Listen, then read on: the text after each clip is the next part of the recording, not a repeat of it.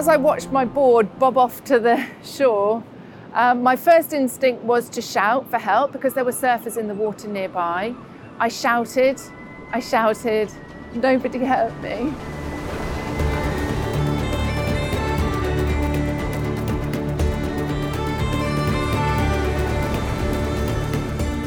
My name's Ruth Osborne. I'm a physiotherapist based in Newquay. Uh, originally, I'm from Buckinghamshire. I came down to Cornwall on a surfing holiday in 2003 and completely fell in love with the place and moved down shortly after. So I started surfing in 2003 and was surfing as regularly as I could. What I loved about surfing was that feeling of just being out in the ocean and having nothing else to think about except when's the next wave coming. So for me, it just really helps me to clear my mind and get some exercise. And then you get that lovely tired feeling after you've had a really good surf, which is, uh, is a really nice feeling. I've reduced my surfing a little bit as I had my two children, but this summer we're hoping to get back to surfing again. So now the kids are at an age where we can get them down the beach and it's a little bit easier. So my husband and I are hoping to take it in turns to go surfing at Fistral Beach where we live so on the day, I had made a decision to go out surfing on my own, which was very, very unusual for me. So because my background was that I was very uncomfortable in the sea, I had a quite a fear of water really. But because I learned to surf with some very competent surfers, um, even lifeguards, that had given me a false sense of security really. It was a you know pleasant day, nothing out of the ordinary. There were other surfers in the water and I would always surf near other people just in case of any trouble. So, because I wasn't confident in the water, every time I fell off my board, I would always scramble back on as quickly as possible because basically that was my flotation device. And so it gave me a sense of security. Um, and this one time, uh, I went under the water after surfing a wave and I didn't feel that tug of the surfboard. So that would be the, the signal that, right, the board is there, you can jump back on it as quickly as possible. And this one time there was no tug. And so I eventually came up for air and I saw my board just bobbing off towards the shore. Um, and that was literally my worst nightmare. It wasn't just that I couldn't swim, it, it was that really I was very scared of being out of my depth.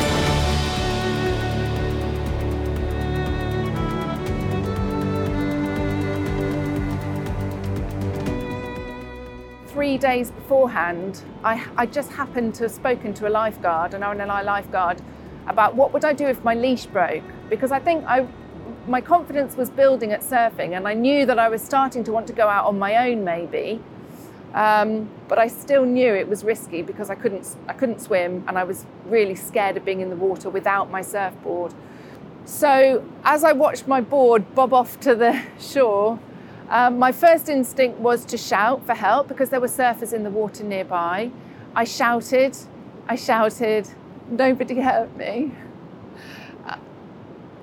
Uh, so I shouted and nobody heard me. Um, and I just remembered those words from the RNLI lifeguard about relaxing when really it's just like a, a feeling of real panic because literally I could hardly even be out of my out of my depth without my surfboard without feeling very scared. And the waves were getting bigger and bigger. So the first thing I thought was like look behind me and see when the next wave is coming because you know as a beginner surfer the worst place you want to be is in that impact zone with the waves breaking on your head. So I would always be the surfer out as far out as you could go. on the unbroken wave, you know, so that I wasn't in that impact zone. And suddenly I found myself in that impact zone with no flotation device um, and with a real fear of this scenario. So wave after wave came and you literally get tumbled up like you're in a washing machine. You know, you're upside down, your limbs are flailing all over the place, and you've got one breath. You're just desperately trying to hold your breath long enough, knowing that eventually you'll come back up and you can get another breath. But because how rapidly the waves were coming, as soon as I came back up, the next wave was there about to crash on my head. So I'd have to take another deep breath and go back under again. And so it just became like very quickly, it became a survival thing. You know, I realized that if I let my fear get the better of me, you know, I just wouldn't be able to take air, I wouldn't be able to hold my breath for long enough. And as this was happening, I was starting to drift out of sight of the beach. So I was drifting round the point where basically I was not visible to anyone. And I was also getting closer and closer to the cliffs. And at one point, I was so disorientated that I looked up at this like 30 foot grey cliff and I thought it was a I thought it was a wave. And I just thought that's that's it, that's me gone. I can't I can't deal with this anymore. But something made me I, guess it's that survival instinct and having had this conversation just a few days beforehand, once I got over that initial terror, like sheer terror of being in that situation, I realized that actually it wasn't about swimming for my life. It, it, was literally about you have to relax. You had to relax for your life to save your life. Um, and that's what I did. I just relaxed. Um, I trusted that each breath of air that I took, and each time I tumbled under the water, and each time I came back up, and the next wave just pounded on top of me, I just trusted that if I stayed relaxed, there was enough air in my lungs to make me float. And eventually, you know, the waves are all moving towards the shore. So even if I got caught in a rip, which I think I was, I was I was starting to drift away from the shore. But I just knew from this conversation that I'd had that eventually the sea would basically bring me back towards the shore. Somebody would see me, um, and it would be okay.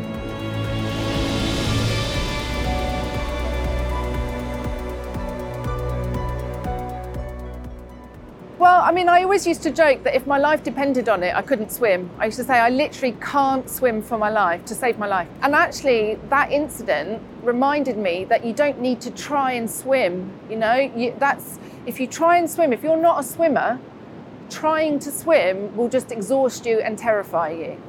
So that was the biggest lesson for me was that um, it was not to try and swim, it was to literally float for your life. Don't swim for your life, just float for your life and just trust that you've got enough air in your lungs that you will float. And if a wave hits you, you know, you can take a breath, you can go under and you can come back up, but you have to stay relaxed. And I think that was the absolute key thing. So I subsequently learned to swim, and I can now swim three, four kilometres down an estuary, which, you know, at the age of 35, 36, when I learned to swim, I never ever believed that I would be a swimmer. I thought I was going to be a non swimmer for my whole life.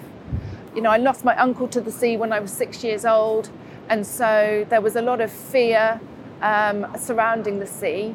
And although I was, was really sporty, I just accepted that swimming was one of those things I would never do. Um, and then I think when I had my children, I questioned that and I thought, you know what, this is something I'm going to beat and it was actually an RNLI lifeguard that taught me to swim as well. So yeah, I went to Swim Fit at Newquay um, swimming pool, and it was an RNLI lifeguard there that taught me to swim. And again, it was about relaxing. You know that if you relax, the breathing comes more naturally. The lifeguard that taught me to swim at Swim Fit, that was my biggest accomplishment in my whole life, because I, I literally had written myself off I just thought I will never ever swim because I'm so scared. um, so that is my biggest accomplishment now. Um, and I can swim in the sea now. I mean, you know, swimming in big surf is still, um, you know, that needs a bit of work. Um, but I've subsequently gone back to the Surf Lifesaving Club, both at Newquay and at Crantock. Um, and the RNLI lifeguards there again have taught me some valuable skills being in the water, sea safety, and sea swimming. Which are so important if you live by the sea and if you're going to get in the sea. Just trust that you can save your life um, and you do that by staying relaxed. That is the most important thing. And just know that the sea, you know, we are essentially we're, we're buoyant because we have air in our lungs. Um, and if we relax, it just buys us time. Whether that's time for the waves to then take you back to shore or whether it's time for somebody to see you. If you fight it and try and swim, um, very quickly it can you can get more exhausted um, and it gets a lot more scary. So just have faith and have trust and just relax.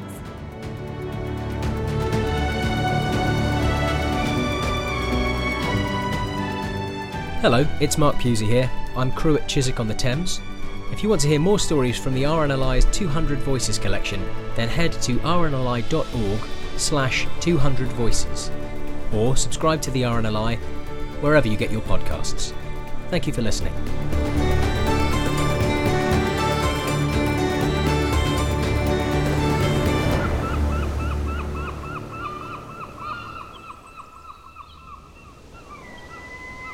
Two Hundred Voices is an adventurous audio limited production for the RNLI.